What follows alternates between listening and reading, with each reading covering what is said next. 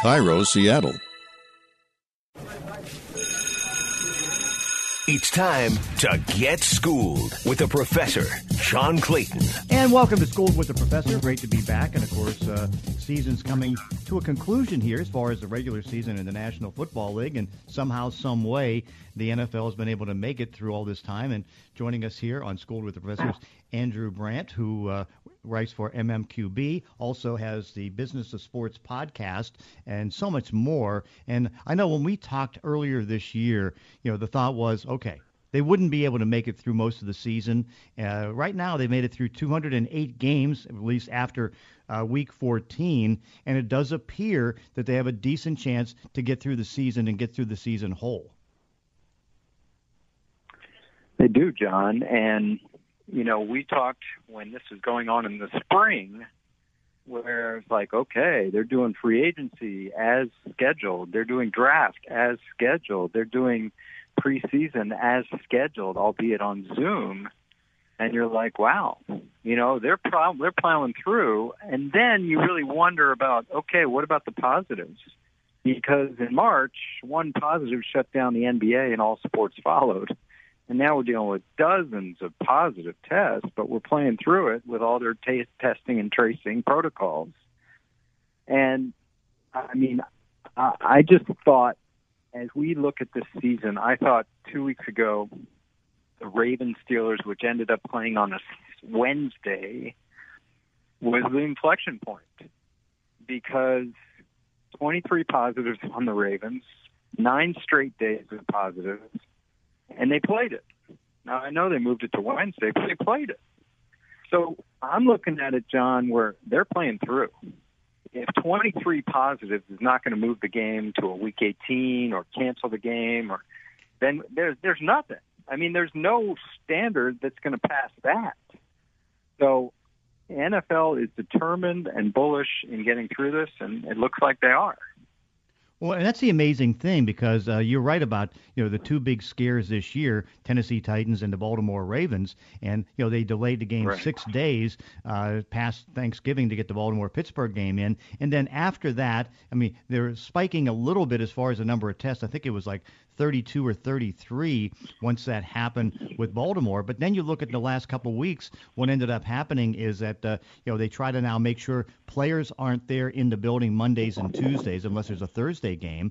And out of it, it was 18 positives the next week in week 13, and then only 14 in uh, week uh, in week 14. So it's like wow, they yeah. And when you see the numbers coming down like that for a league of 2,500 or 2,600 players, it's it's like, hey, they might be able to get through this. Yeah, they might. I mean, again, my thought was when they refused, I guess, if that's the right word, to put the Ravens Steelers into a Week 18, was that okay? We're not going to do it for one game, and who knows what's coming down the pike. We're going to hold off that Week 18 unless we absolutely, positively, 100% have to. And now my feeling is that's not happening for the regular season, a week 18. They will potentially hold a week for playoffs because that's really the crown jewel for the season. But as I said, with the Ravens' inflection point and that precedent, because as a lawyer, I always look at precedent. There's nothing that's going to stop this season. I mean, and you referenced the Titans. If you remember, whatever that was, week four, five, six, it seemed like we had a lot of movement. You know, we had Cam Newton get a positive, and all of a sudden the Patriots aren't playing. We had the Titans pushed out a couple weeks, and bye weeks changed around. We had the Bills Chiefs moved out of Thursday night. And, you know, those things don't seem to be happening later in the season. How do you look at the, the quality of play this year uh, without a preseason, uh, without an off-season program? Uh, what uh, what kind of football are we seeing? Well, I'm not the best judge because I'm more my expertise is the business side, but I don't see much drop off. I really don't, which really is going to sort of maybe be bad news for for the old guard that says you have to have this many practices and this much of an off season And the players and DeMaurice Smith and J.C. Tretter and Eric Winston have been telling us for years, you don't need all that. And maybe they're right. maybe they're right. Maybe you don't need all that. And football is football, and they show up. And but from my vantage point, quality's been pretty good. Now let's go on the economic side of it. Uh, the more you talk to people and you know how damaging has it been economically for the National Football League? Because certainly cost expenses have gone up. Uh, you know, there's been 18 teams that have had fans in the stands, but it's generated maybe, I, I guess, one big Cowboy game uh, uh, of revenue as far as uh, the total revenue of the tickets sold and all those different things. So, what about the economic impact of the way this season has gone?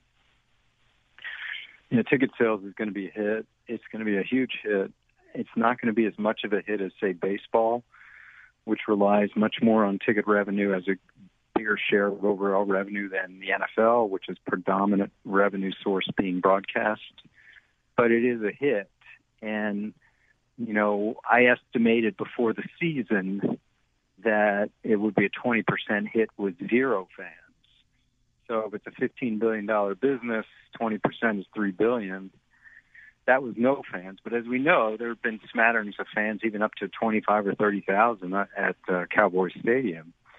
So we'll see. I, I just think it's interesting because you and I are talking in the middle of the week, the week of December 15th, and that is the exact same time owners are meeting. And I used to go to these meetings every year, John. It's kind of the crop report on how we're going to look in 2021 for cap you know, are they going to try to keep it as close to the 198 that was the 2020 number, but steal from the future, or are they going to bring it down even more? And how much of a dramatic diminishment it's going to be from this year? Well, the one thing that uh, was on the table this week in the owners' meeting is the 17 game schedule, which you know it looks like yeah. that should be uh, you know going in, and that will be starting next year more more than likely. But what what how much do you think that economically can mean? Because certainly that 17th game now can be up for negotiation, and you know from the talks uh, at least maybe not the Thursday night game, but, the networks may go up 65 to 80 percent as far as what they're paying on rights fees. Yeah, when we talked in February, March, I was very vocal and openly critical of the CBA that I just thought the union was not getting enough for the major giveaway that is the 17th game that I assume would start next year. I don't see any reason why it wouldn't and go for 10 years and then never come back. I mean, I think the next CBA in 10 years would probably go to 18. But that's where we are. We start next year. I assume, I can't imagine the owners not wanting to do that. And we'll see where it goes. But as you referenced, for anyone not bullish on the NFL because of COVID or because of any other reason, the ratings being a little bit down, check yourself because you just referenced it. The media deals are going to go crazy, despite the the you know whatever percentage down in 2020. They're just going to go nuts because it is just such compelling programming for these networks compared to anything else they have. One interesting story that emerged here in the last week is that uh, there there may be some difficulty from some of the networks to go back and pay bigger money for Thursday night football. Uh, there's a thought that mm-hmm. maybe it's going to end up being streamed on Amazon more than anything else. I mean, could you see that scenario? Because you know Thursday night games sometimes you know they get some pretty bad matchups. Certainly, it's uh, maybe not the biggest moneymaker because all the you want night games, no question about it. But uh, could you envision a scenario where the the major networks don't get Thursday night football? surprised me to see that headline or see that report, John, because I know how much Fox spent on this compared to what the price was before. I think CBS and NBC were splitting it. I think it's three billion plus over five years for Fox, um, and they were only happy to jump in with both feet. And now reading that report that maybe it's not the pot of gold that they were thinking. That's interesting to me. So yeah, I mean, as you know, it's not only on Fox; it's on Amazon streaming. Um, It seems to be the way of the future for some NFL programming. Certainly not anything on Sunday or Sunday night or Monday night, but we'll see. I, I can't believe there wouldn't be a an adequate broadcast suitor for this. And it sounds like there's going to be a lot of wrangling on on the uh, Sunday night package because it sounds like you know ESPN, which has Monday night football, may try to pair up with ABC and see if they can outbid uh, for the for the Sunday night games. Yeah, that's a pretty uh, well-known secret right now that ESPN slash ABC wants even a bigger piece of NFL programming. And you just think about it from a practical point of view. Anyone who consumes ESPN knows how much shoulder programming there is around the NFL. Almost, almost as much, say, as the NFL Network. Uh, so naturally, they want more inventory, but they're going to have to pay for it. Mm-hmm. that's good news to NFL owners. Well, it's going to be a massive bid. Now, right now, the uh, ESPN is paying uh, twice what the uh, other yeah. networks are on Sunday for the Monday night package, and so uh, you know there's the thought even that ESPN may may pick up some of the streaming rights, maybe do something with direct uh, take away from Direct TV.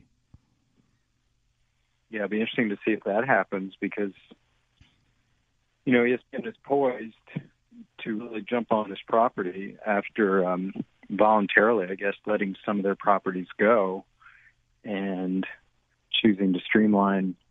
You know, and now the now with ESPN Plus and Disney Disney Plus, ESPN is armed with more weapons than it's had in the past because of streaming. They don't need to be uh, second chair to Amazon, Twitter, Google, Facebook, Yahoo. They have their own streaming services now. What's also interesting too, and of course this goes into your expertise, is that uh, we know the floor for the cap next year could be 175 million dollars, but uh, so far during the course of this season and even through the summer, the Players Association and the NFL has been they've been pretty cooperative to each other. They've been working together and you know getting through all this.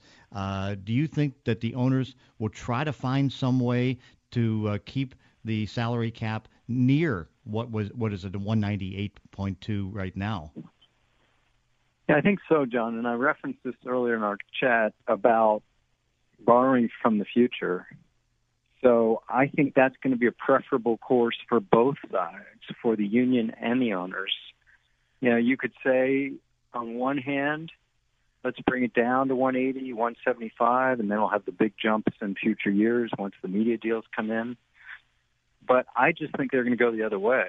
They're going to keep it as close to 198 as they can, maybe in the 190 to 195 range, almost like a flat cap, and then borrow against the future.